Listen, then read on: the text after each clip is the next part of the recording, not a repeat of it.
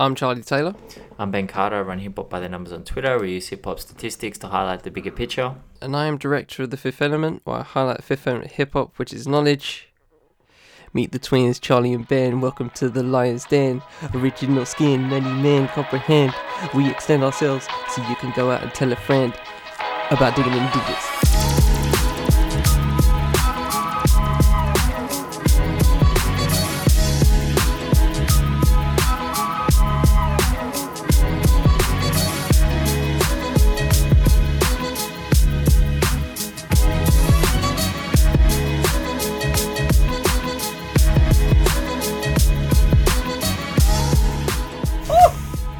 Nice, man. That's good. That was good. That was MC Charlie. Oh, back in the game. I'm back in the game. No, there's no such thing. He doesn't exist. Just, You- just stop that right now. You're in the game. He, do- he doesn't exist. I was thinking about Parallel to, universe, parallel universe. I was thinking about how to start this episode. I was like, I wanted to do Ben's Friends, the um the track with Future. I went to the hook. I was going for a walk the other day and I was like planning it in my head and I was like, it's not going to come out well. I'm, I'm just going to leave it to Charlie. just just I almost sent you a really crazy voice message like I've got this great idea for an intro. And I thought, nah, nah, I'll just leave. I'll just leave it out. No, no, I don't need that. I don't. I don't want. I don't want that Yeah, pressure. yeah. Charlie, there's a lot of pressure on the intro for Charlie. You guys don't know. Charlie got to got to work some shit out. Like it's not easy to come up with that. Respect that, man. And you're the guy that said last week that we that like I shouldn't big this up as if we try hard. this guy's going. Oh, we don't try He hard. very hard. He- he- he- There's a lot of pressure. There's a lot of There's pressure. no pressure, guys. It's a lot of pressure. It doesn't mean that we spend four hours on it. It's like it's like a couple of minutes and then we've got it. I mean, yeah, I'm not writing original material for it. Like, fucking hell, calm down. Uh, I got, big, got bigger things to do. But uh, anyways, uh, regardless of that, hi Ben, how's your week been? And what have you been listening to this week? Uh, I've had a really rough week, but I did get into quite a bit of music. I'll start with the album that caused all the stir on Twitter the other day, which is Fetch the Bolt Cutters by Fiona Apple. Now, Anthony Fantano was trending number three. Uh, Yeah, that US. upgraded, didn't it? Fucking hell. It was wild. Fiona stands are crazy. I, I they he gave it a seven out of ten, and they were upset at that. So upset that they called him a misogynist and attacked him. And I was like, okay, seven out of ten. That's that's you know, it's like me saying, Life of Pablo is a seven out of ten, and people just attacking me because they think it's a ten. It's like it's a little bit excessive, but yeah, this is a decent album, man. Like I read the, I, so I, I'll speak on that because I've read the criticisms of Fantano's criticisms because that's what it is. It's just his opinion. He's subjective. I don't want to. I'm not putting on my Fantano cape right now. I'm not trying to save him, but I wanted to understand why they were so upset.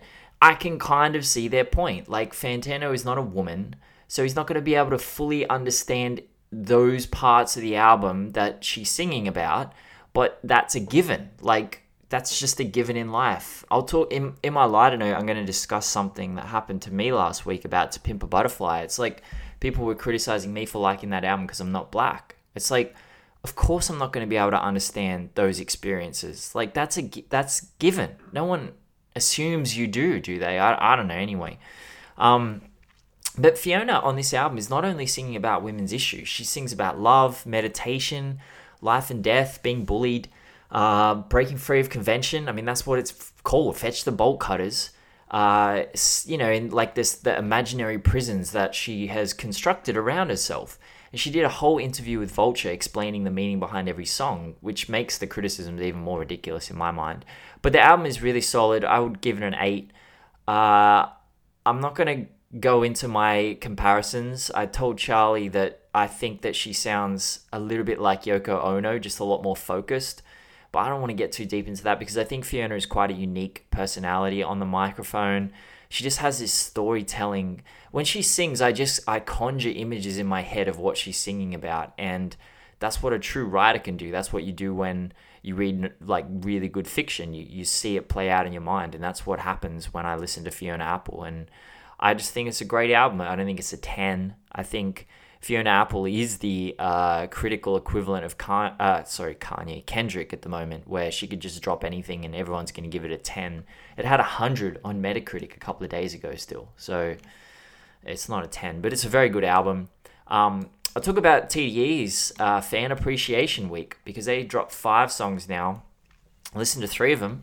Uh, Ab-Soul is, was my favorite. Uh, the Danger Cooper Wah Oh god, that beat uh, switch. freestyle. That was that was fine, man. This this is my favorite drop. He's just spitting some bars over some great production. He sounds like he's really back spitting, you know, not stuck. I felt like do do what thou wilt. He was just trying to open his third eye on every song, and I was like, just spit some bars, man. Spit some punchlines, and we got that. Uh, second favorite was Reason's Might Not Make It. I, you know, I didn't expect to say that, but this is a great song. Uh, I think this is his like his Notorious B.I.G. Dreams record. It's kind of funny, it's witty and engaging. Probably not going to go back to it a lot, but it was uh, it was an enjoyable listen. And Isaiah Rashad, Why Worry? Shout out to Isaiah Rashad. We speak a little bit on Twitter. He told me this track was from 2017. It's a loosie, so it, it's not a new song. And I was really nervous when I analyzed it because I do actually speak to him, and I was like, oh man, I better get this analysis right. But he uh, he co-signed my analysis, so shout out to Isaiah Rashad. It's a positive song, has him looking upwards, less mental health focus. I like the vibe and energy, and I'm excited to see what he comes up with in 2020 when he eventually does drop. He said he's working on it, so that'll be exciting. Uh, ben Beal, Birdland, uh, 21 years old. Ben Beal is, and he genuinely sounds like Mac Miller, but there's just enough of a difference that the album isn't like hampered by that. I can divorce the two. Like I'm not listening to it and saying, "Oh, this is Mac." You know, I can't enjoy this. I'm not really sure what his relationship with Mac Miller was. He did a charity benefit in February and donated the proceeds to the Mac Miller Circles Fund, which provides musical opportunities to underprivileged kids in Pittsburgh. So shout out for that. The album is really good, man. It's a real vibe.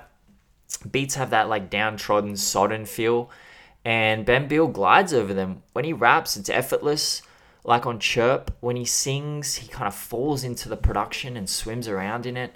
It's really nice, and I think that's his deviation from Mac Miller because Mac would always stand out, like his voice would demand your attention. But Ben Beal can let the harmonies and energies exist around him. And I know that sounds kind of spacey to say, but it's a spacey album. It's, it's a good vibe. Uh, Wande, Exit. This is Wande's first project, and she's been around since 2014. She dropped a, uh, sorry, 2016. She's dropped a bunch of singles. She's a Nigerian American Christian rapper but I did not get heavy Christian vibes off this project. I got powerful, soulful energy. At first, I thought I was going to be comparing her a lot to Chika because she sings and raps, but and and just because I've been listening to Chika a lot lately, but she just dives way deeper into the current sound, uh, trap drums, trap flows. She sounds like a bit like Tink, actually, to be 100% honest, and she just switches up from rapping to singing so easily and she can sing like hit some crazy notes. So that was a great project. Uh, i enjoyed all of those projects. Now we're going to talk about the ones i did not enjoy. Young boy NBA 38 baby 2 i've come into this podcast twice and praised young boy NBA for dropping very deep and very heartfelt projects and having unique and very engaging cadence and presence and he gets so much hate online and I guess I did put my cape on a little bit for Young Boy because I was like, what is this hate? I don't get it. But this album is a mess, man. This is boring. It's nowhere near as technically proficient as his prior stuff. The beats do not knock. The one feature is DaBaby, and it is not redeeming. The lyrics are okay, but for an artist who is genuinely lyrical in a storytelling sense, I get the feeling he's just starting to run out of material and rehash stories and characters that he's already presented and concluded. And that surprised me because I thought I was going to love this project because I think he is he puts out quality, but this was just not quality. I, I just didn't enjoy it. It will still go number one or number two. It always does, but that was disappointing. And finally, Asher Roth, Flowers on the Weekend. Uh, I'm sure our listeners are desperate for my Asher Roth deep dive. You know, has he still got the bars? has he still got the happy vibes? Is he still in college? Well, this is just disappointing. The only decent song is Sure and Chernobyl, which has the lyrical content I expected and was hoping for from the whole project, not just one song. And on that song, Asher Roth speaks on it all how he feels about the new generation, where he feels he fits into the scene, funny bars, some bragging, some introspection. And the rest of it, I'm going to put it really simply, it was just lame. Like the first track, Things Change, I thought that was going to be huge. Like things change. Like it's it's a big name for a song. Like this is a dude who was pretty big a, a while back. Like what is, what's changed? Tell us. Eh, he's like he says, I ain't really trying to I ain't trying to get really deep. It really be these breasts be really free. He opened the album with that. I ain't trying to get really deep.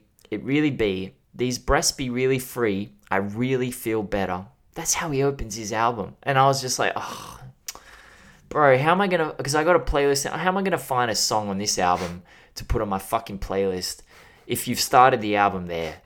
this going to be us. It was a hard slog through that album, man. That was disappointing. I can tell why we have not heard anything from Asher Roth in like fucking 12 years, but I don't know that it's been that long. I don't know when he was popular, but yeah, I would not recommend that album. So that's that's what I got into. What about yourself, Charlie? Hit me up. Uh, I've got some heat. Okay, I'm excited oh for this, man. Uh, you know excited. what? To be honest, this is probably like pound for pound, like the best week so like this year. I think. Um, just in terms of me, you know, I'm I'm I'm not, I'm, not, I'm just looking through. I'm just like, yeah, that was a good week. That was a good week. But I've got some heat this week, so I'm okay. happy about that. Um, so I'll start off with Kenny Mason's Angelic Hood Rat, which uh, dropped I think last week. But ah, yeah, I listened to that too. I um, that. I only the only reason I listened to it is because um, shout out Pigeons and Planes because they were like uh, they they do this I guess thing where like they post an upcoming artist and it's like if you like this person and this person and this type of music then listen to Kenny Mason. And like they, they I think they put Kendrick Isaiah Rashad and I think Beat Switches something like that uh, in terms of that. So I was like okay then I'll give it a go. I'll give it a whirl. And um you know I was um I'm kind of 50-50 on it um, in terms of this particular album. Um, he he does a very Kendrick thing, which is constantly switch up his vocal inflections, mm. um, uh, and uh, for, for like the uh, for the for the story of it, I guess, for the narrative, and um, you know, while I you know don't mind that kind of thing, um, it was a bit just erratic, I think, in my in my view, and uh, sound wise, it was kind of it was kind of interesting as well. Also, kind of 50-50 because um, you know, halfway through the album, it just started to get into like some rock territory, and I was just like, huh. Yeah. yeah. Um. So yeah, I, I think um I think it's something that I I probably should listen to again. Um, to actually gauge what I'm uh, listening to, but uh, off first listen, it was just it was just a, it felt a bit erratic to me. But um, I guess uh, uh, I, I guess it's one of those things you have to you know listen to a couple more times just to uh, you know gauge. But nevertheless, shout out to Kenny Mason, good stuff. Uh, friend of Five E, or a Major coming through, a little EP, take cover. Um, the beats here are clean. Uh, just from song to song, like the transitions to them are just absolutely seamless. Um, you know, he he, talk, he talks uh, he does a lot of uh, quarantine talk as well, so you can uh, imagine this been recorded in the past few weeks. Um, and yeah, man, it's just a solid, it's just a solid EP, and there's actually a lot of solid EPs, uh, so be ready for that. Uh, just a, just a, you know, um, what's the word? Uh, uh just a warning. Uh, next up is XV, the Boss Man. XV coming through with Gods Among Us, little EP again, three tracks. Uh, a lot of um, a lot of Christian imagery here. Uh, which is very interesting. Uh, you rarely get that from XV. You know, I've, I've heard it a few times here and there, sprinkled, but not not none not none such as um this focus. Like uh, one track's called Lazarus. I, I assume that's not religious at all, as you can imagine, but uh, I guess it's something to do with the, the religion. Just taking a wild guess, and uh, you know, Freddie High and says Baz is on the last track as well, and that's very solid. So yeah, shout out to XV. One day he will notice me one day it's gonna happen. Uh, Khan, he's back with another one. Back with another Ah, one. Everyone's Uh, this trying time to get me to uh, to collaborating this, with the. I never Yeah, it's it's it's, it's solid. Um, shout out to Fl- him and Flofilz. Uh, Lost in Translation. Uh, I feel like this is a project where it's uh it's very Flofilz uh, heavy from a production standpoint, and Demu the Fudge Monk is on a uh, is on a is uh, credited on a couple of these tracks as well. So um, but yeah, I think I think Khan is on in this in this case. While in most projects it's usually just like you know him and it's about the bars and you know the the sound around and the sound is built around the bars basically. I feel this is the other way where Flofilz has some absolute heat as it pertains to production on here. Um, can't really just you know I wouldn't say take the back seat, but he takes a passenger seat, and uh, you know he's he, he just he just jumps in, you know, now and again. But uh, the production on here is just like the highlight for me, real real MVP work. Uh, so shout out to Flofilz and Khan, Wiz. I, I ain't listened to Wiz Khalifa in a minute, but, um, but the saga of Wiz Khalifa, I thought, Yeah. you know what, 420, let's get it. Um, uh, did you say yuck? Oh, I hated it. It was so boring. I was like, come on, Wiz, what the fuck is this shit, man? Come on. Spit some bars. what is this? I don't want to hear this shit. This is not Wow, 420 okay, movie. um, I, I didn't enjoy it. But anyway, that's just me. Um, well, I'm a bit above. I'm a bit above that. I'm not saying it's not. I'm not. I'm not saying it's like you know don't listen to it. Um, it's it's you know it's pretty. Uh, it's it's pretty. Uh, what's the word? Um, uh, just passing. You know, if you, if you hear it, you hear it. If you don't, you don't. You know, you're you're not. Your life ain't gonna change if you listen to it. Um, for some reason, and I've kind of had an epiphany moment while I was listening to this. I was like, I used to really dislike DJ Mustard beats um in in Mm. the past like 10 years because of that because of that one year where like every fucking hit in hip hop was a mustard beat. And I was just like oh my days it's all the same. It's literally the same fucking beat. Like get this off my get this off out my ears.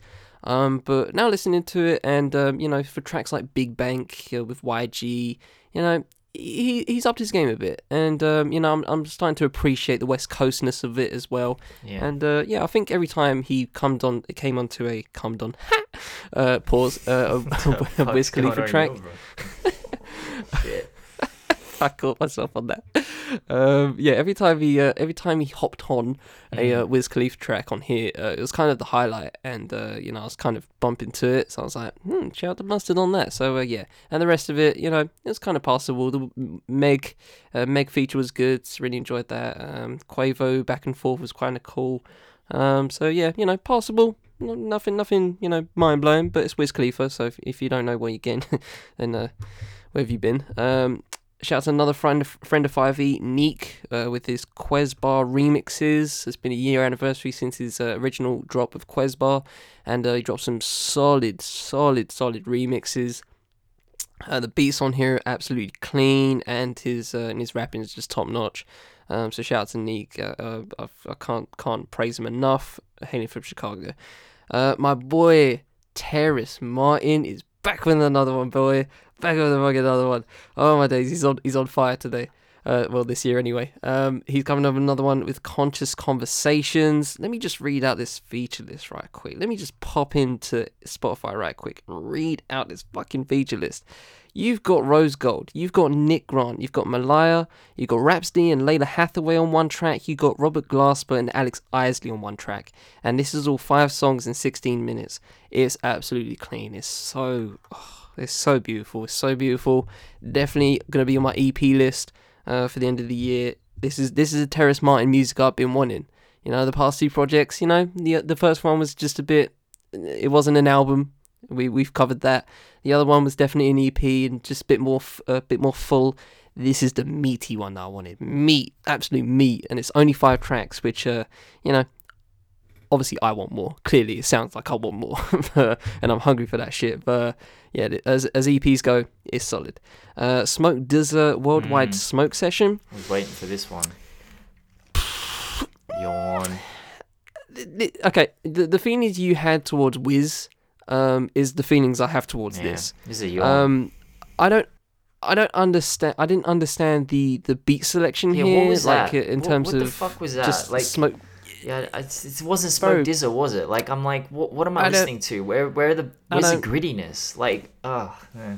Yeah, I, I, I don't know. Um, and you know, I'm not I'm not one of those people that like you know you have to stay in your lane. And I, I, I I'm just gonna speak for Ben where we're not saying that, but it really was just a, it was a sla- no, it was like a, it was a surprise, but not in a pleasant way. It was just like, okay, this is odd. I'll, I'll keep listening, but it's really odd. And then the features came in, and I was just like, ugh, ugh they're just not on not on Smoke's level, and it's just not it for me. So uh, yeah, it's just unfortunate. Forty fourth move. Have you you haven't heard of the forty fourth move? Nobody has because it's actually Alfa Mist. My boys Alfa Mist is back with another one, uh, with uh, drummer Richard Spaven, uh, with the forty fourth move EP, and this is fire. And believe it or not. Alfa Mist is not the MVP on this. Um, you know, he has solid key work on here. Of course, it's Mist, you know what you're getting. But the drums on here by Richard Spaven, absolutely top notch. Top fucking notch. It actually, it, I was, I was like sitting in the field listening to this, and my fingers were just drumming my phone, man. It was clean. All my days as a as jazz EPs go, mm, top notch. And uh, it's two for two on for Alfa Mist in the past two weeks, man. Definitely on my EP list. I, I was, I was thinking this past week, I was like, my EP list is gonna be way better than my album list. I'm gonna have top 20 EPs, and then I'm gonna have like top five albums because there's just no albums for me that are hitting me. Uh, but EPs, there are so many every week for me. They're just slapping me in the face in a good way. Um, uh, Skies. Speaking of Skyzoo and uh, Yeah. Dumbo Station, the Bluest Note EP. It's another one Um, disappointing I. I love this. I love this. It's Wow. it's it's Blue Note. You know, Blue Note uh, uh, jumping on kind of beats. Uh, and uh, we we've heard we've heard these samples before. Um, and Skyzoo just floats on them, um, especially the Brooklyn one, like where I'm from, something like that. And there's a brackets in between it, but yeah, that's solid. It's super solid. I love it. Um, it's it's jazz hop. You can't go wrong. And Skyzoo can't go wrong.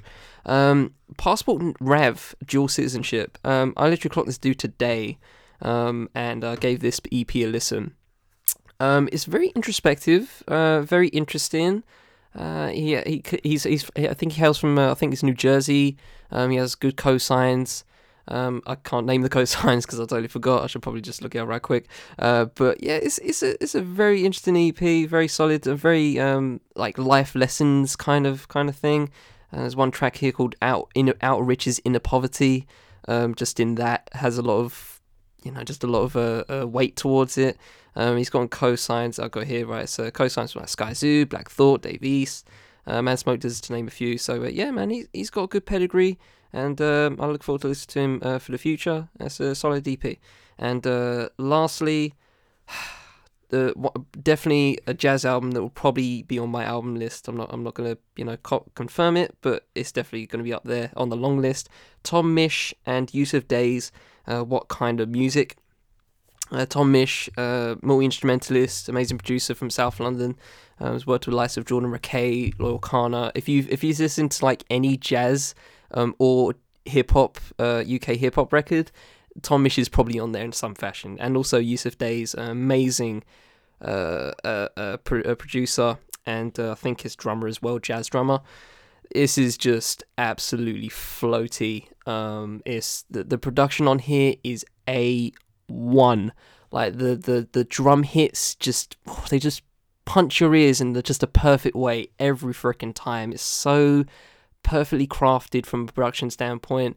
You know, lyrically, it's um, it's it's it's, it's passable. You know, it's just you know, it's just um, floaty, floaty. Uh, I guess uh, inflections and just it's basically just uh, to uh, to assist the uh, the music that you're hearing, um, which it perfectly does. But the production on here, I I say this clearly, as clear as the fucking music on this album.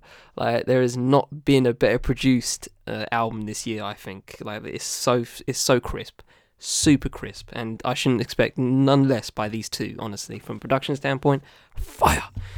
But anyway, I'll leave that on a happy note, and we shall hop on to our topic of this episode uh, part three of our OutKast retrospective, and it's um, the. I'll just give a full disclosure, ladies and gentlemen. I don't know where we're gonna go with this because it's just it's, let's just be real. There's not much there in terms of in terms of actual stuff to listen to, as you can imagine. But we are going to talk about Andre 3000 in some fashion. Um, but uh, yeah, with that said, I'm just going to leave it to Ben and just jump right in because it's just going to be fascinating. But I'm sure we'll get our uh, Andre gushing, um, as uh, most of us like to do, out. So uh, yeah, buckle up.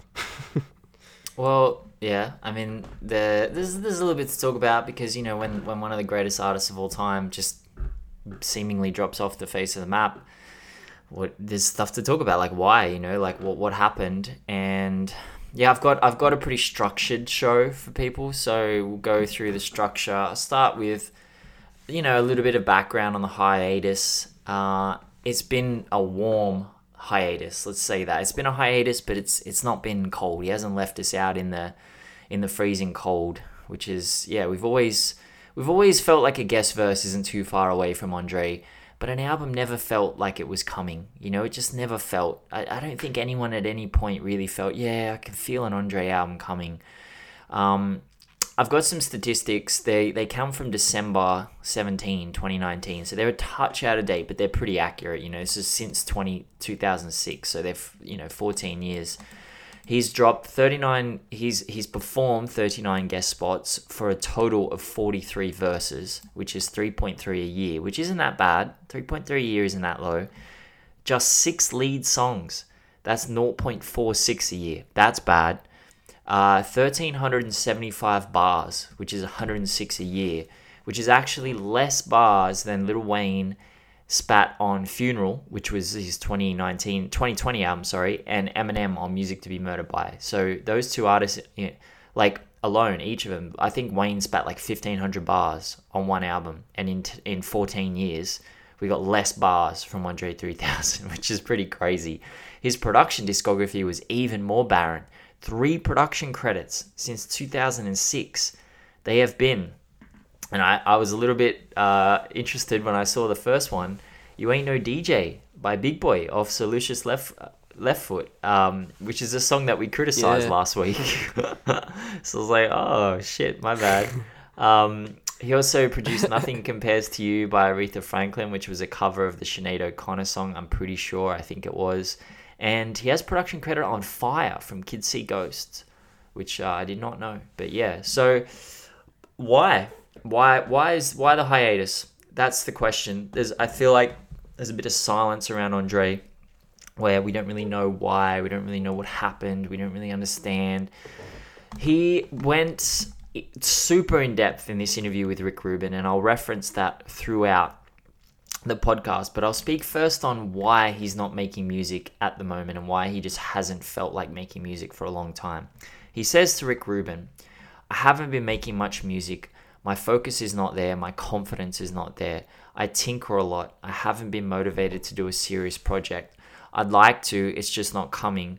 In my own self, I'm trying to figure out where do I sit. I don't even know what I am. Maybe I'm nothing. Maybe my history is handicapping in a way. I'm trying to find out what makes me feel best right now. That he then goes on to speak about the responsibility to find success, you know, the same kind of success he had with OutKast, to try and compete with what happened in that duo, and how whenever he drops something, it's nitpicked and has so much attention laser focused on it, which is something we saw with Jay Electronica, like he actually said it on his album. And Andre speaks also on the fact that he judges himself really harshly. Being so adept at something, he suffers from perfectionism, which is pretty, you know, pretty understandable.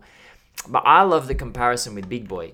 And I spoke last week about how those two mixtapes were Big Boi's reset button.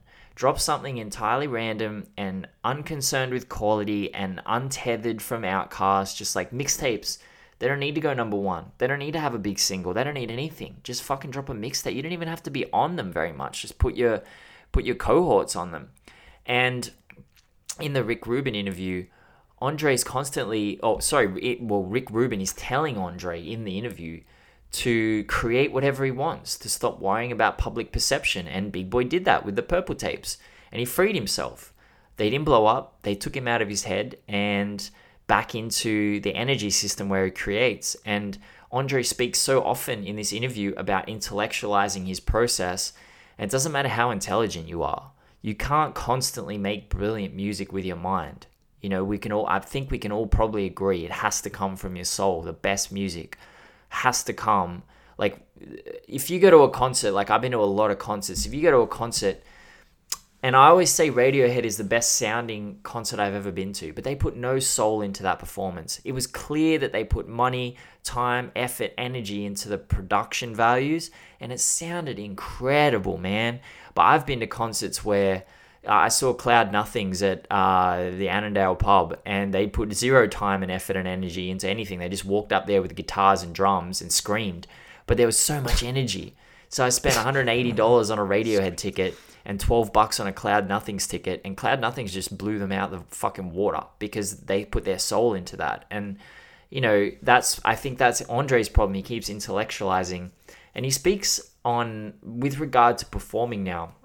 In the interview, he spoke on like learning to play the bass clarinet, and how he said he just wants to play the most basic rundown pubs and clubs, or just go to the park, and if someone's singing, he'll play bass clarinet alongside them and he kind of does that. You know, he goes to airports and plays the flute. So that's a little bit of a background mm. into the hiatus. Um, I don't know if you want to react to that, but yeah, that, I found that interesting. Um, yeah, I guess uh, it is a interesting um,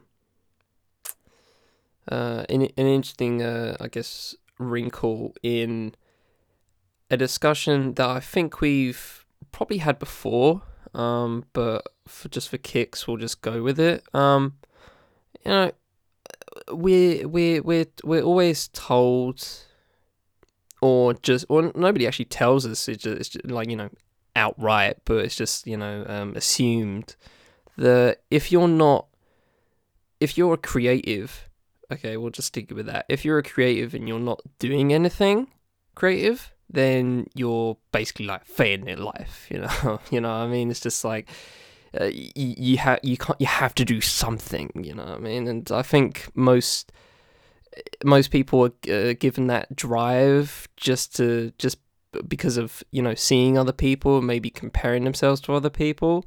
Um, but I think Andre's response in terms of just how he um, how he sees things is very uh, is very different in that he could he could easily be easily be that person to just throw shit on the wall and hope it sticks kind of thing. You know what I mean? I think I think we know a lot of those a lot of those artists that just throw everything out and you know you just have to just fish through it. you know what I mean? It's just it's up to it's up to the listener to just fish through the crap find some gems if there are any, and hope the cream rises to the top. But I feel for Andre instead, it's just you have like you you know you can do this stuff. Like he he has the catalog. We've seen it. We've talked about it at length. You know, today as we as we record, well, today for me anyway, is the anniversary of uh, Supercal. mm. I need to say Supercalifragilistic. Cadillac music, right? Um, it's just it, we know we we know what he can do, and it's the reason why people put him as top uh, as uh, you know in, in, their top five constantly, consistently, regardless of the fact that he hasn't dropped anything of you know genuine note. Maybe you can say that uh, obviously features, and you could say that you know them two songs. Uh, that he put on SoundCloud a couple of years yeah, ago, EP, um, yeah. and one of them was like 18 minutes or some shit. Yeah, you know, it's it's there. It's something. It's something. But um, the, the fact that that's his response to you know not fu- not uh, to not do work. Uh, no, I don't say not do work, but not um to to to not to basically not you know uh, release music. I guess we'll we'll just keep it simple like that. Um, is is very interesting. Um, and uh, it's good that he has at least uh, found a um, an outlet. You know, um, when you're talking about obviously going to airports and shopping malls or whatever, and you know just playing just playing uh, an instrument and uh, you know occasionally taking pictures with someone who actually notices this fucking Andre 3000 imagine that right? You're going you're just you're just going through your you know you're just, you're just going to the local mall or shopping center whatever you call it um, and you just see a fucking like you see Andre 3000 just playing the clarinet or the fucking flute. You're like what?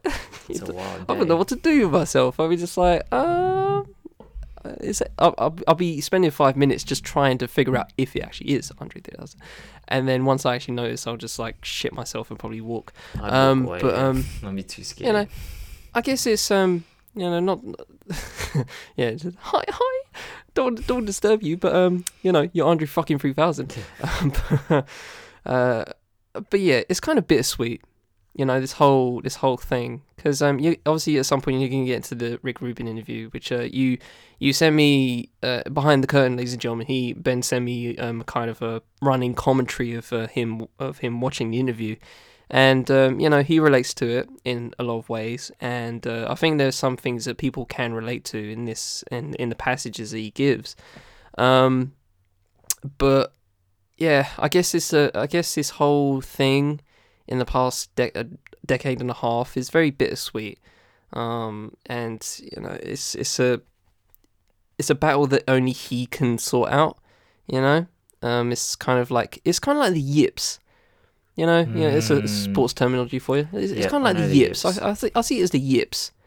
Yeah, I think I think of, I think of it as yips. So for those that don't know sports terminology, yips is like this. You know, it's like a mental block basically, or writer's block. You know, it's it's kind of like that. It's kind of like it's very similar. So in sports, there are some you know uh, players and uh, you know people that um, I've seen like a there's like a legendary darts player that couldn't throw like properly, and he kept like you know fucking up. And uh, most recent one is like in basketball, Markelle Fultz had the yips, and basically it's a mental block where like your technique of doing your sport just you know f- fucking goes out the window, and you have no idea why.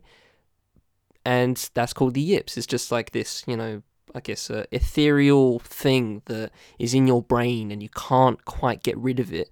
Um, a baseball player called it um, the creature. It's like you know, it's just a creature that whole harbors all your doubts and um, and your uh, you know anxieties about you know what you're doing.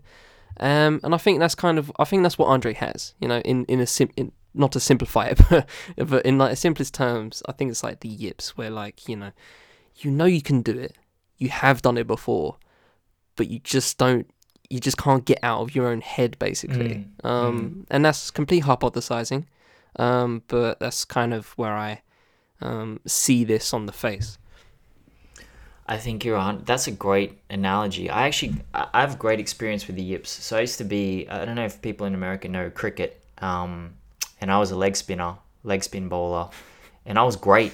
Like genuinely, I was really fucking good. I i was don't in. even know what leg spin is and i'm in england Bro, how do you not know that? I always wonder this. Like you, you don't seem to know much about cricket. my dad used to watch cricket um and I I just you know I know the basics, but I've I've I've just never been into it to be honest. I've just that's just being being real. Like I've I've only only recently understood economy, like bowling economy, but that was only because of other sports. so yeah, it's um yeah. So that's that's That's fair. just we just, like just a note. My like knowledge of what we cricket is not that great, but yeah, carry on. we like what we like. But yeah, anyway, so I was I was a leg spin bowler and I was in all the youth teams. I was in the stateside. I was uh, you know, being groomed for pretty higher honors. And there was this one game that we played. I was 17, 16. I remember it like it was yesterday and we were at this field and I always had leg spin bowling is very difficult to do. Like, uh, it's very difficult to do accurately and well and consistently because it's a hard thing to do. And I was good at it, very good at it. And one day I lost it. I just was bowling full tosses. I was getting smashed. I, I could not, for the life of me, work out how to bowl leg spin that day. And that was the start of a season. That whole season, I just I could barely bowl. I bowled like one over, three overs in a game. Like it was just terrible. I I had this block. I could not fucking bowl. And the the the, the wild thing was my first ball was always the best ball. Like I would always bowl. My first ball would be the exact same as the way I used to bowl. Incredible delivery, and then after that, I just couldn't do it. And that was 15, ye- 14 years ago. That's fascinating. And you know, I, I played cricket my whole throughout my whole twenties. I had to become a batsman because I couldn't bowl anymore. And I would go to training and I would bowl that one ball and then I'd just leave the nets. So I'd bowl the one ball and everyone like I'd usually get the best batsman in the club out or bowl some ridiculous delivery that would turn a mile. And everyone like, holy shit, how did you do that? And then just walk away because everyone knew I could only do it once. Could never do it again. And I spent all this time practicing trying to get it back and I just couldn't. And I think that's exactly right with Andre. But the thing with Andre is the dude can still rap. Like he can still rap so fucking well. I think the thing is, Yeah. with regards to creating a solo project, solo songs, because his guest spots have been insane. But when you come into a guest spot, all you have to do is drop 16 bars, or in Andre's case, like 72 bars or something like that. You know, like the concept's already there, the beat's already there, the flow from the other rapper is already there. You know, there's so, like, being a great guest artist is a gift, but it's it's a lot different to creating solo material and I'll speak about his guest spots because I feel like Andre became a top five rapper after OutKast with his guest spot output. I just think that in OutKast, he and Big Boi were kind of neck and neck. You know, like Andre was Andre never excelled himself. Like he he, he was an unbelievable rapper. Don't get me wrong, but there were a lot of unbelievable rappers. I feel like he was top twenty, top fifteen. But then afterwards, he would just drop these guest verses out of nowhere. It, it began with Millionaire by Kelis in 2004. And on that, Andre perfected this style of rapping that he told Rick Rubin he began crafting in the dungeon, where he would spit rhymes for Rico Wade when he was younger, and he thought the rhymes were great, and Rico would just walk away and not even react. So one day, Andre was smoking some weed and he hopped in the studio and just started rapping in his normal speaking voice. And Rico said to him, That is it. That's it. And I think that this is the unique quality that Andre has, especially post OutKast, when he was completely free of any shackles. He didn't need to, he didn't need, he wasn't producing the beat. He wasn't doing any, like, he could just rap, you know, he could just spit. And if you listen to him rapping on a guest spot, it sounds like he's talking to you. And yet it's still melodic. It still flows. It, I've never heard anyone do anything like this before. It's it's really uncanny on Millionaire or like Pink Matter, it's genuinely like he's having a conversation with you, yet it matches the beat so well and it's so stark. And it's just, it's like he's an artisan of rap. That's what I feel like after OutKast. It's just like he focused on one aspect of hip hop, which was just the rapping, and he just nailed it. And he, think of his guest spots, man. Like, I do Sorry, 30 something remix, Pink Matter, Benz Friends, International Players Anthem, which people say is the greatest guest verse of all time, which I'm not mad at. Uh, the Real Her, 16. He just scorches the earth on every one of those drops. And I think, Charlie, you're 100% right about the yips, but I just think, yeah, I, I don't think he can release a solo project where he has to create it himself. It just feels like he's in his head too much. Yeah. Um, it's uh that that cricket um, story was kind of fascinating to be honest. Um, but um, that's just a, that's just a side note. But yeah, I guess it's it's I think it actually links to uh, what I talked about last week as it pertains to what we're talking about music wise, and it was just um like these the a lot of artists these days are trying to be a jack of all trades and a master of none. And I feel like Andre's gone completely 180 and has become a master of one, and that's all we're gonna get. like he may be, we don't even know. Like that, maybe his production is just like, like the greatest thing ever. No, we don't even know that. You know, um, past obviously, um, OutKast work, but you know, it's it's been a long time between those those kind of things. So maybe it's gone better. Who knows? But um, yeah, it's, he's he's focused on becoming a, the master of just you know just doing the bars and just writing and just you know uh, verse construction. You know, I mean, it's it's super technical, and it's just like you said, it just you know run rings around whatever you know be he's trying he's hopping on. Um, and I think you're also right in terms of the fact that you know everything else as you know as feature as pertains to being on a, feature artist is like you don't have to, you know, focus on the concept of the album. You don't have to focus on, you know, the concept of the song specifically. You know, obviously you're probably asked to, but um, you know, you're given a brief and you're like, okay, and then you just and then you just get your pen out. Like it sound it sounds very simple, um, but again, it's just something about this that we I don't think we can even conceptualize. Um, like you can you can rap all these feature verses, but like uh, I don't know. Maybe it's a maybe it's you know just add another wrinkle. Maybe it's like a matter of um, maybe he doesn't know what he he wants to do. You know, uh, if if that makes any sense. Like I think most people, I think it, for me personally, my ethos, you know, in terms of creating things, if I don't like it, then why am I doing it, kind of thing. Mm-hmm. Um, so maybe maybe it's that. Maybe it's like Andre doesn't know what Andre wants Andre to do. If that, if that makes any sense. like, like, does he can, can he take himself out of himself and he goes like, what do I want Andre 3000 to be? um, as a solo artist. Um, and I maybe maybe he hasn't got the answer to that yet. Maybe that's maybe that's the reason. Um, or maybe it's a little bit further than that. Maybe he does know what he wants, but he doesn't know what the audience wants. Maybe it's that. I highly doubt it's that one. Probably the prior. But I'm just throwing out hypotheticals here because, um, yeah, it's, it's, it's, this whole thing is just super fascinating, and uh, you know he can talk about it as much as he likes, but it's just like it's just going to be one of those old questions that we just constantly ask ourselves. Yeah, I mean, his mental health. We'll get into his mental health because I think that probably plays heavily into this situation that has has arisen, and it's come up in his content a lot where before the Rick Rubin interview, you know, a lot of people knew he was suffering from depression and, and, and issues, but they didn't really see between the lines on his music. But since OutKast, his content has shifted a lot and storytelling has become pretty much paramount in his music, but there's usually more than one message that's hidden within it.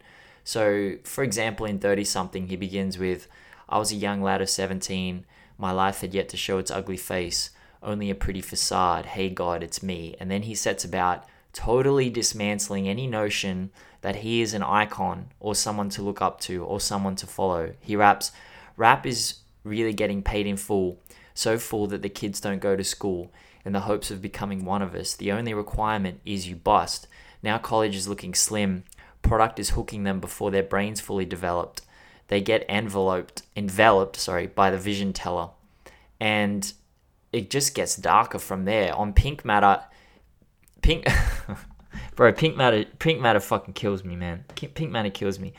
I'm very, per- I'm very personal on this podcast, so I'll explain that there have been relationships, past and present, where it's ended because of my mental health. Like I'm not a well human, and it's not easy to date someone who's not well. On Pink Matter, he raps, "I ain't myself at all. Had to tell myself nah." she better with some fella with a regular job. I didn't want to get her involved. And it's just like he's just like I'm different. I'm not I'm not normal. I, I, you know, you can't really be with me. I'm not capable of having an adult relationship and he just gets really deep into that. Um, on the ends with Travis, he raps to them I'm a big dick, a check and some laughter. I guess it's all survival, but please be careful. I gave up on the Bible a long time ago. And I was listening. It was really funny that I was listening to 50 Cent on Drink Champs just yesterday for about the hundredth time. And he said he was recording this song with Prodigy, rest in peace, Prodigy, um, called Pearly Gates. And Prodigy had some very anti Christian bars. And when Mase heard them, he was really offended. 50 Cent is fucking smart, man. You gotta listen to this guy. He's a fucking genius. But he said to, to Mase, he said, Prodigy has been through so much with his sickle cell anemia uh, sorry, anemia, anemia, anemia, that he 50 Cent thought it made perfect sense because where is God in that? And that darkness infects Andre's rhymes. It's just it lives deep within him, and he reveals it to Rick Rubin. Uh, the the the interview is crazy. So I'll get into the interview because um, this is kind of the meat of the whole thing.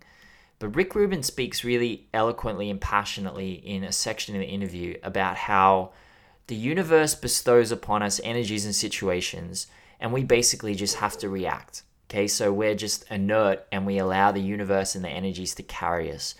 He first is speaking on the dungeon and how Andre had no control over that situation, yet it shaped his entire life, which is a good thing. Then Rick speaks on how bad things can happen too, and how we must react in a similar way. Rick uh, Rick says that his imagery was amazing. He says, treat it like a movie. When something bad happens and it engages you, you're excited to see what the next scene is, to see how you're going to get out of it. And as I said to Charlie, when I watched the interview, it was it was fucking amazing. If you haven't seen it and you suffer from mental health and you really like Andre, go fucking check it out, man. Rick Rubin is fucking smart. When I first watched it, I'm like, okay, Rick Rubin's just one of these like self help gurus. Like he's just gonna bludgeon on.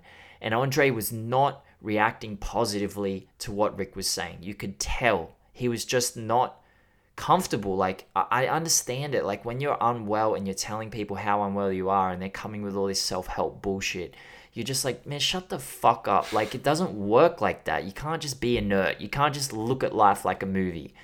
So, Andre says, you dip down low and sometimes you get stuck, especially if you go, you're used to going a certain way. I think that's when you have to lay yourself down and let it be. But that's really hard for me. Rick Rubin immediately identifies this and just pivots and changes completely his his his style of speaking. And he understands exactly what is going on with Andre. It's unbelievable. And then Andre starts speaking about his social anxiety. And when the, the way he speaks on anxiety, he's exactly on point. Like so fucking on point. He says, being isolated is really dangerous for someone who is prone to anxiety because the brain loves to find problems. And the brain does. Like I, I wrote here that my brain is like a fucking truffle pig, man. It will sniff out a minute scent of a problem and turn it into an entire field of problems in a few seconds.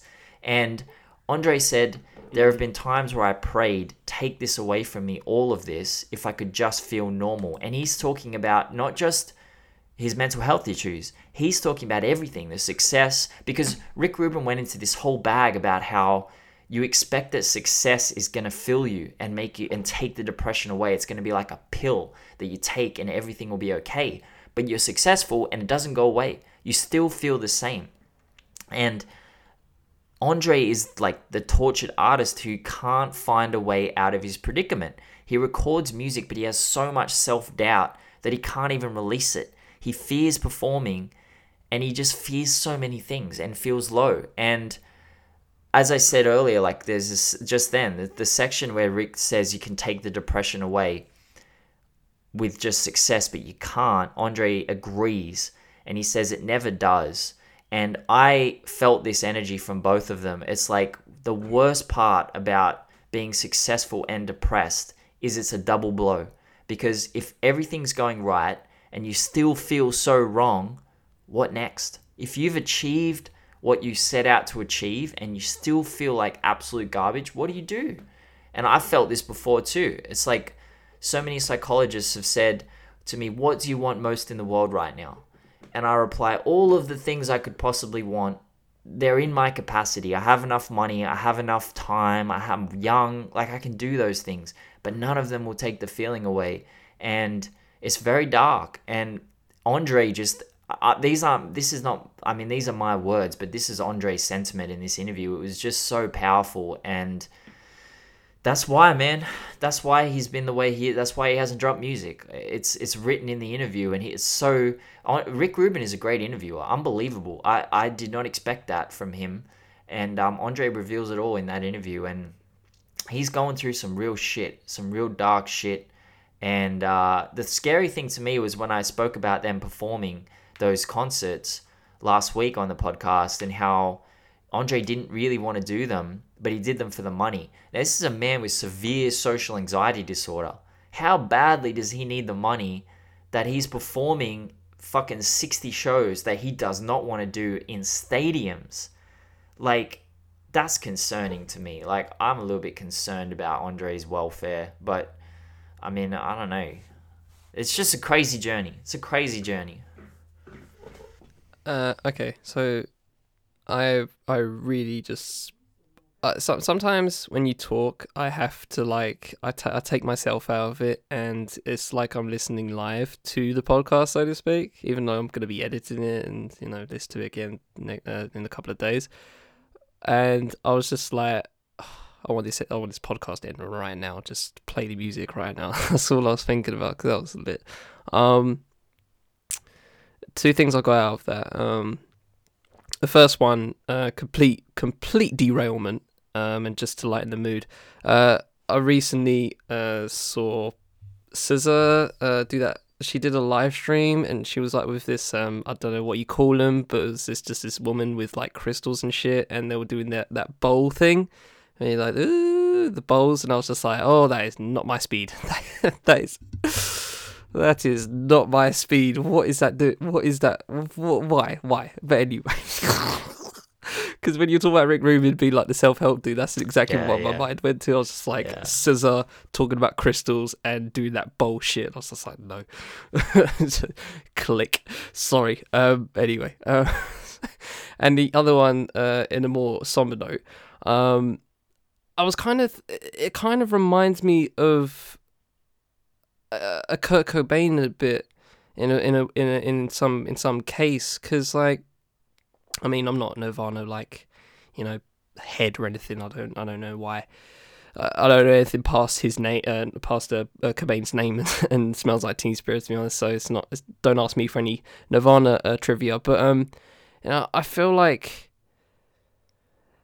I feel like this could e- this could easily we could easily be doing a retrospective on someone who's dead like just being straight up with it. It, it. From how you word it, and from how concerned you are as a person that has personally had the same mental battles, it sounds like something that we could easily, like I said, we could easily be talking about a person who's dead right now. Um, and you know the way you ended it with, you know, you'll see the the world tour they did the sixty shows and that, and you know just all that weight behind that it really it's really sobering. And i personally can't relate. Personally can't um yeah I, I personally can't put myself in that in those particular set of boots. Um but yeah the way you put the way you put it up is um very solid to be honest. Um so applause to you because um i'm just a little bit speechless off that to be honest. Um there's not much that i could possibly say that would improve on that. Um but you know like i said i i it, it sounds like something that could easily just be worse. Um so the fact that he's you know not to not to sound like he has been thinking about it. I'm not putting words in his mouth you know. I don't we i don't know if he's ever thought about it or not but you know the fact that he's still here and he's you know in the circumstances still producing something you know now and again. And you know that's not he's not a machine just to say you know i'm not i'm not i'm not you know pressing the andre drop something button you know it's, it's nothing like that. But it's good that he's still f- still trying to find an outlet let's just say that it's, he's still searching and you know in the broader scope of things and um you know, I had this conversation with a friend recently. It was her birthday today. Shout out to Caroline, and um, you know, I said she she was basically telling me about uh, briefly about her year and how hectic hectic it's been. And you know, I was, I was just saying, you know, when you zoom out and in, you know, you know, totally zoom out and not just look at your year, but also you know your past couple of years or five years or ten years. You know, things start look, to look a bit more positive.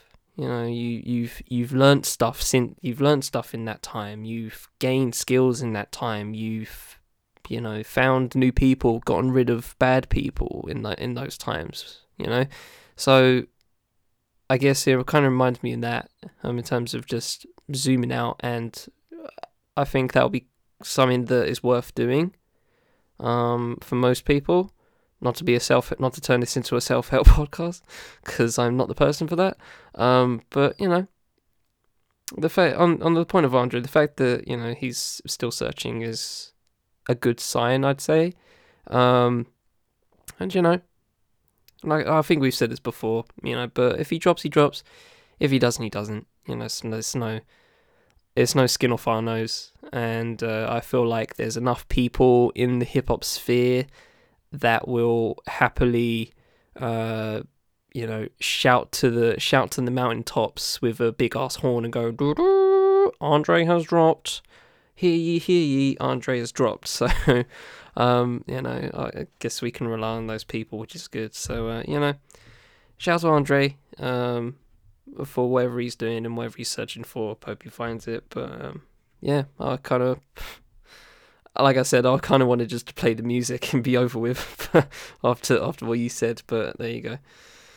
No, well said. Well said. I agree. I agree. I, I think you're right. I didn't want to make it sound too macabre, like you know, he's gonna kill himself. like we're not talking. I'm not saying that. I don't know, but like the, the interview was pretty. In the interview is intense. So, um, if you watch Yeah. it, you'll get the same vibes I got. Uh, but yeah, no, well said. Well said. Well ended. I think. Okay. All right. We shall leave it on there and uh, go to a night note, which uh, you have already aforementioned. So the floor is yours. I have a lighter note. Um, it might end up being a mini rant, but uh, bear with me. So, just as we finished recording last Monday, a friend DM'd me on my personal Twitter. Shout out to that person. Uh, I'm not sure if you're still listening, but man, you've always been a really good friend to me on Twitter, so I really appreciate that. He alerted me to an account with 11,000 followers who posted up pictures of me laughing at my appearance, saying that I looked homeless, that my dreads were disgusting, that I have no business speaking on hip hop. Uh, they misquoted me on To Pimp a Butterfly. I don't think they misquoted me. I think they just made up a quote. Like they just lied. And uh, made it very clear that I should not be allowed to enjoy an album like that because I'm white, I'm not black. And spoke to another friend on Twitter, someone who has actually a really big following, and a separate account on the same day had gone at both of us together, posting pictures up of us and making fun of our race and the fact that we like TPAB. So, once again, this account also made up a quote that doesn't exist and used that quote as a basis to attack us. So, I wasn't going to do anything because this happens all the time. It's happened intermittently for the past however many years I've been doing this. And I don't have much energy or time to devote to some salty account who creates a lie and then uses that lie as a basis for people to attack you. And, you know, the people who DM'd me about this particular attack were upset that these people were upset at me being white and speaking on hip hop. I've spoken about this so many times on this podcast. Like, I am not the culture. I'm not of the culture. I'm not in the culture. I am an observer and uh, I love the culture. I enjoy it. I learn so much from it. If you're going to be upset that I'm white and speaking on hip hop, that's fine. Honestly, th- that might sound like a cop out from me, but I- I un- like I don't understand it because I'm white and male, so I don't have I have so much privilege. I'm not oppressed maybe if I could, I'm not going to draw comparisons, but the only place I am a little bit different is mental health. So I get very upset when someone like Logic tries to do a song about mental health and then just walks it back like in horrible bars. So I can definitely understand why people would not want me speaking on hip hop. It's not going to stop me from doing it because I honestly think I approach it with love and care and grace and understanding. And anytime I don't, my followers, I mean, I have a lot of followers now. If I fuck up, they're going to let me know pretty quickly. So, but this was not that. This situation was not that. I've gotten that before and I've said to people, I understand, that's fair. Disengage with the account and, you know, we'll, we'll part on maybe not so happy terms. But this was bullying. This was genuine bullying, plain and simple. And I was bullied heaps in school. And there's this lie about bullies that if you confront them, they stop. That is not fucking true whatsoever. I don't believe that. You have options with bullies. You can confront them, but it depends on the situation.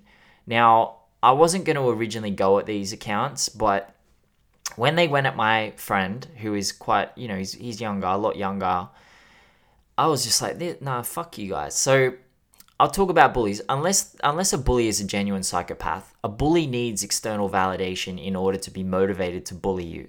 If you remove that validation, you just remove their motivation and they stop bullying you because there's no point. So you can f- confront a bully in two ways. you can outsmart them, which means flipping the script on them so that the people they sought validation from are now on your side. This can you could be more witty than them and make the audience laugh with you. Uh, you could present a clear and concise argument that the rational people in that audience will gravitate more towards. This is what I did with one of the accounts. I just said, firstly, I never said this. Secondly, what is your point? Because you say white people can still like TPAB.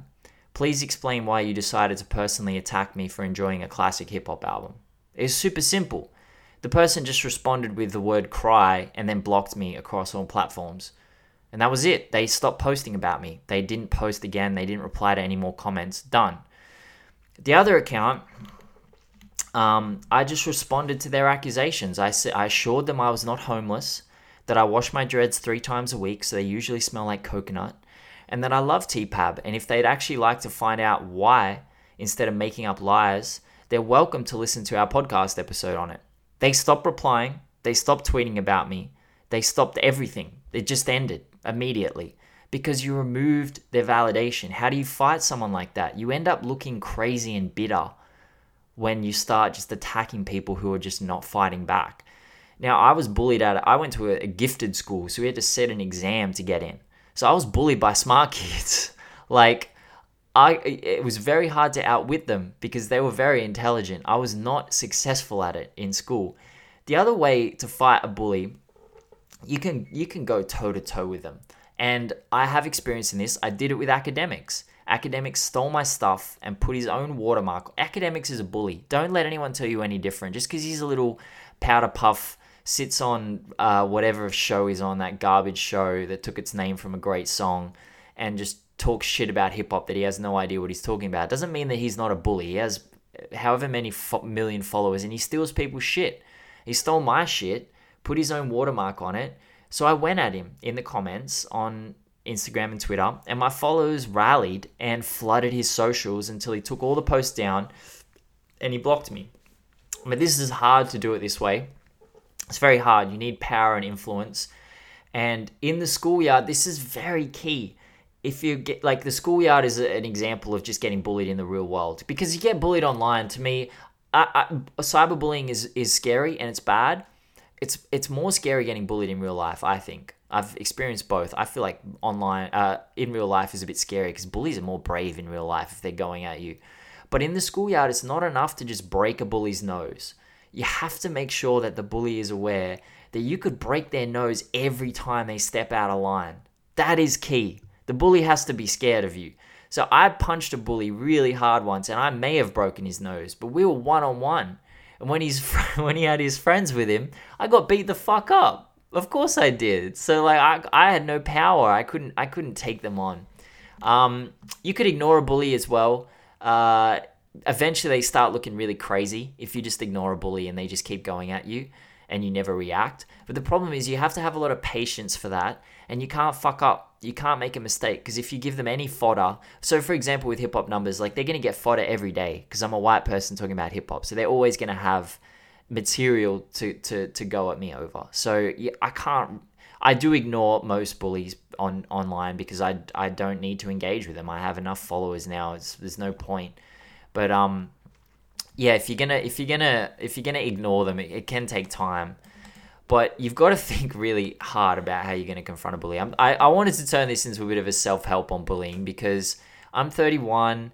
Uh, that you know, I've spoken to a lot of people about these kind of things, uh, younger people because my followers are mainly younger, and they're very disturbed by what goes on online. They're very upset at the the hatred and the vitriol that firstly I'm exposed to and that they're exposed to because they get it in the comments every day, you know, like if they put up opinion an opinion that people don't like, they get dragged.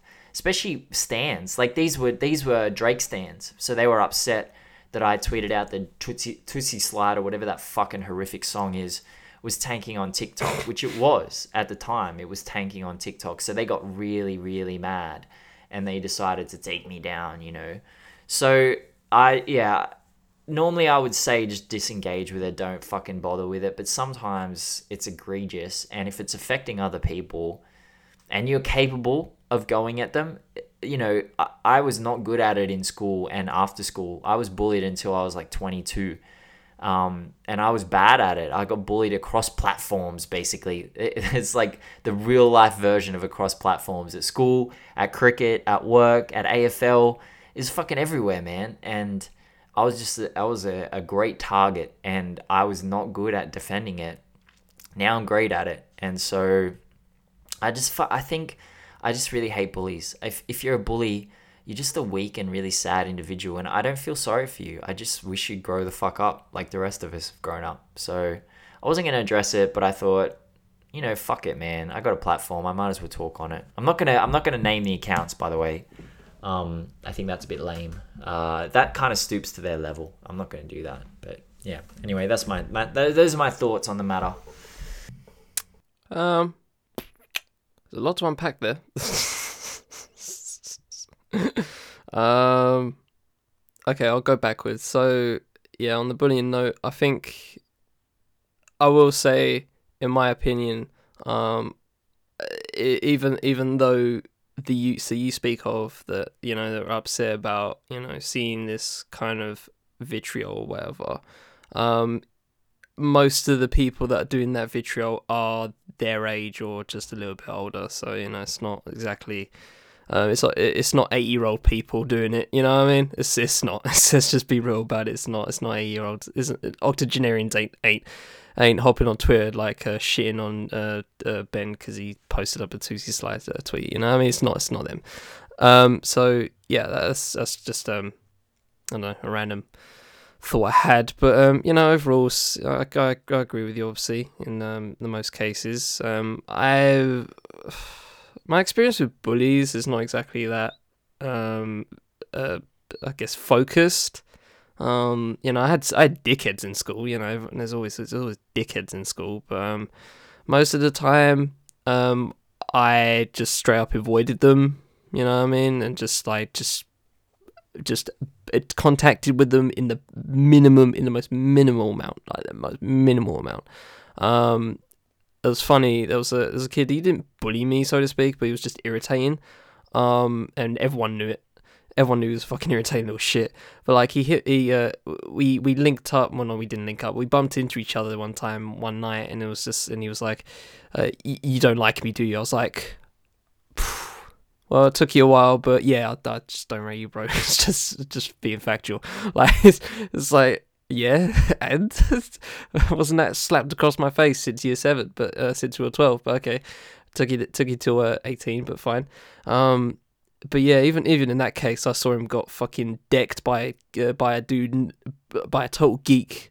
Uh, the first year of school, that was mad funny.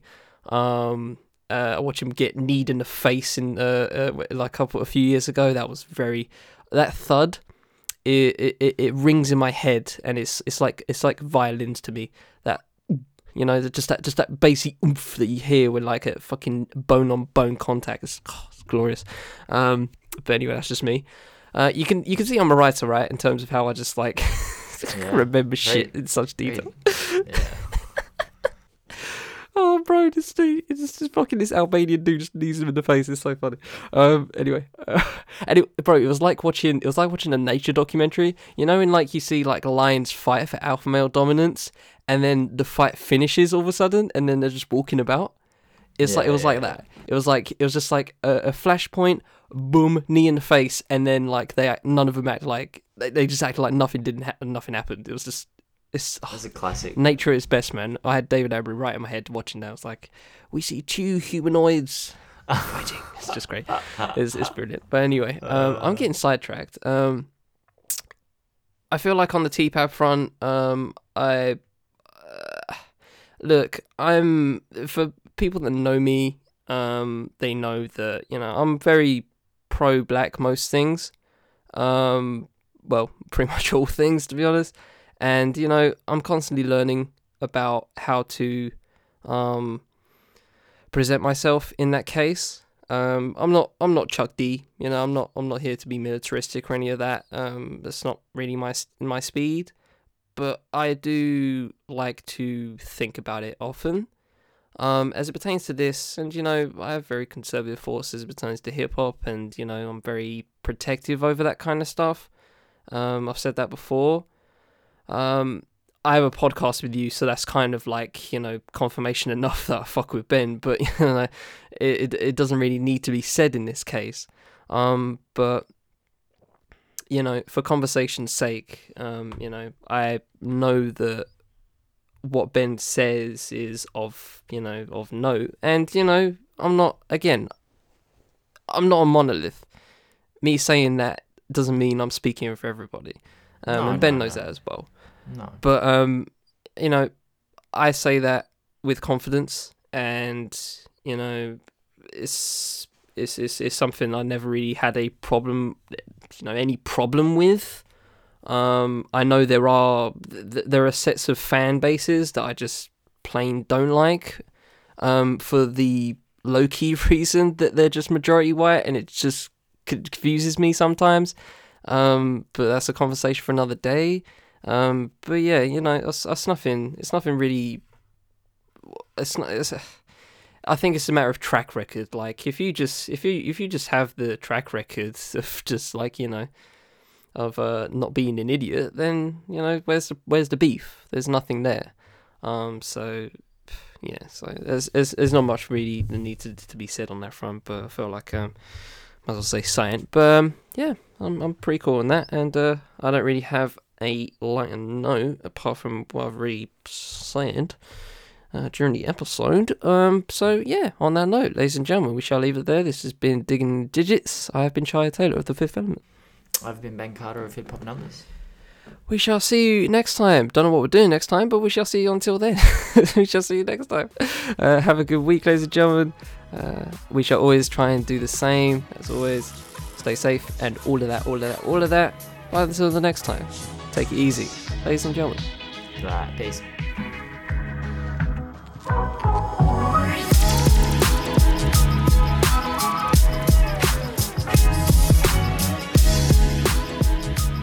Digging in the Digits is produced by me and Ben Carter. The show is edited by me. Music for the show is Peaks and Video Games by Bonus Points. Thanks to Chill for the ability to use. Socials for the Fifth Element, Hip Hop by Numbers, Bonus Points, and Records will be in the description wherever you're listening. This has been a Fifth Element Podcast Network and Hip Hop by Numbers collaboration. Thanks for spending the time with us. We shall see you next time on Digging in the Digits.